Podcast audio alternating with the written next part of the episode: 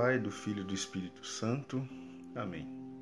Santo anjo do Senhor, meu zeloso guardador, se a ti me confio a piedade divina, sempre me rege, me guarde, me governe, me ilumine. Amém. Olá, muito bem-vindo, bem-vinda a você que chegou novamente ao canal Buscando a Santidade.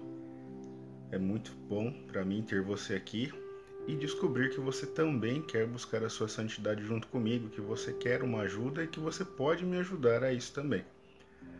Hoje eu vou fazer a leitura do Evangelho desse domingo.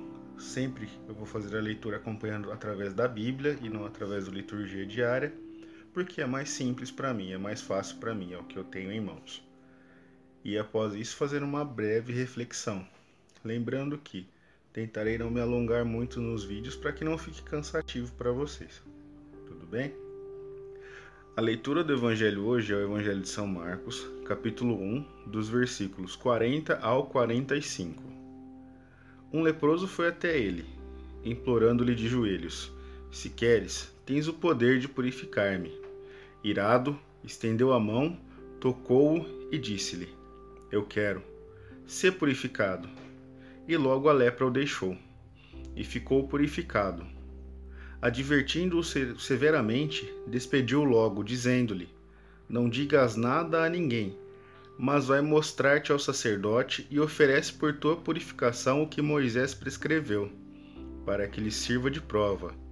Ele, porém, assim que partiu, começou a proclamar ainda mais e a divulgar a notícia de modo que Jesus já não podia entrar publicamente numa cidade.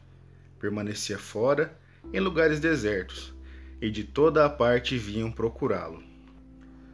Aqui nós temos a passagem, é, como fica muito bem claro, da cura de um leproso. O que chama a atenção aqui, é, de uma forma muito simples, é a forma como Jesus procede com a cura. Ele simplesmente fala: Eu quero, fica curado. Mas será que Jesus fez isso só porque ele quis, simplesmente?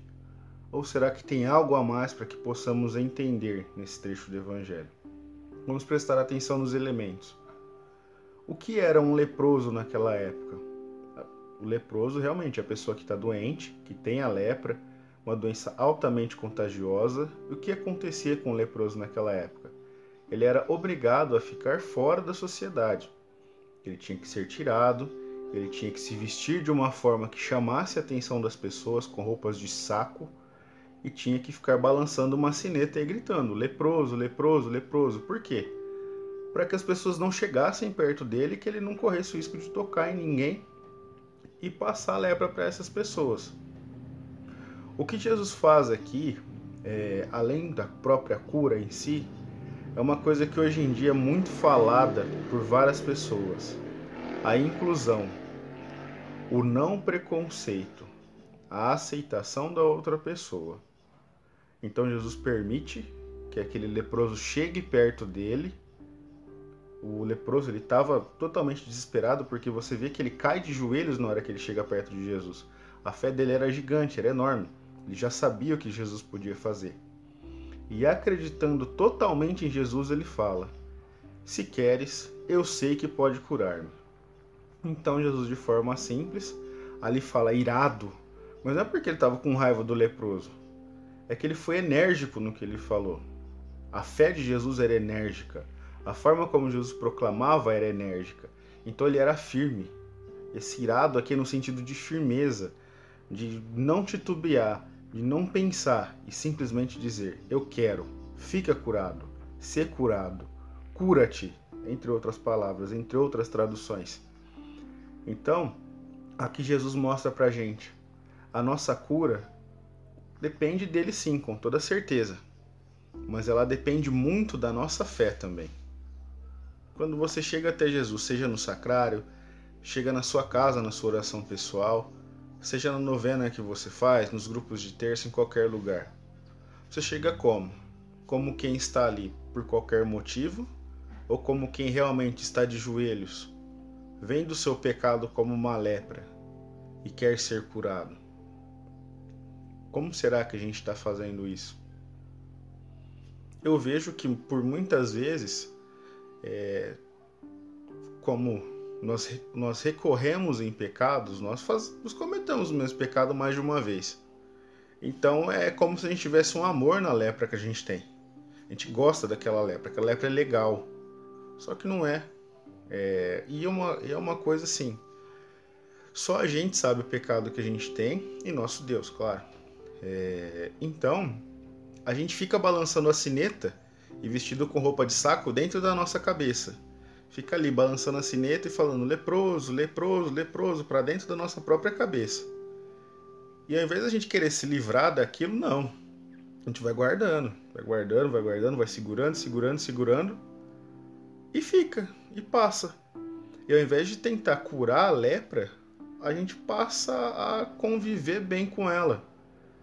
Não é? A gente esconde ela porque as outras pessoas não sabem. Só a gente que sabe, tá na nossa cabeça, tá dentro do nosso coração.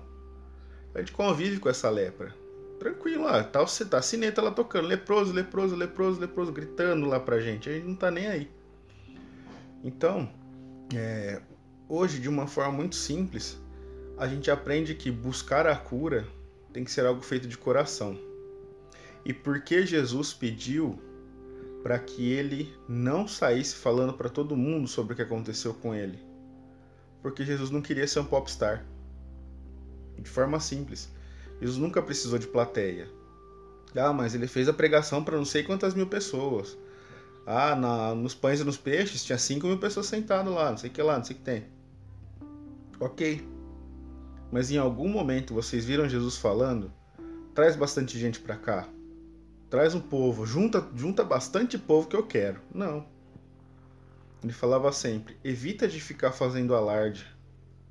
Que as pessoas venham até mim por fé e não por simplesmente terem ouvido falar de um mágico que faz curas e que transforma água em vinho, que multiplica pães e peixes e assim por diante e futuramente ali, né, conforme discorre o evangelho, vamos ver até ressurreição de ressuscitação de mortos e afins. É, Jesus não queria ser popstar.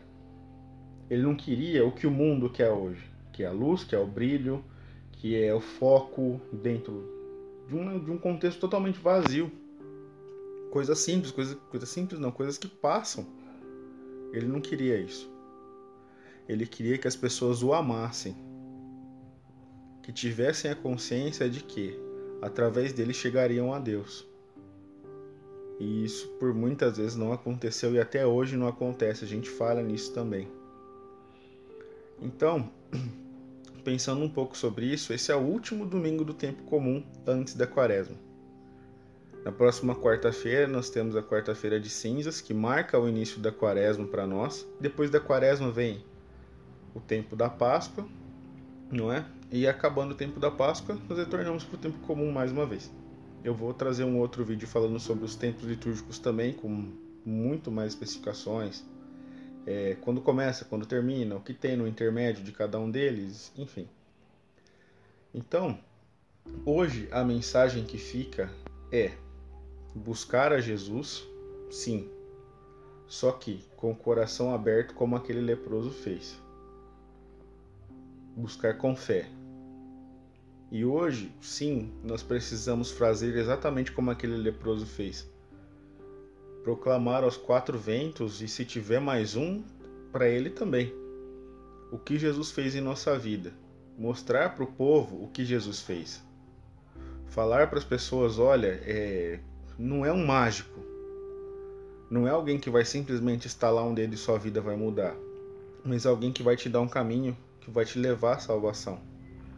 Vem comigo. Vamos aprender sobre Jesus. Vamos levar Jesus para as outras pessoas. Vamos mostrar que a nossa vida tem jeito sim. E hoje eu gostaria de fazer um pedido para você.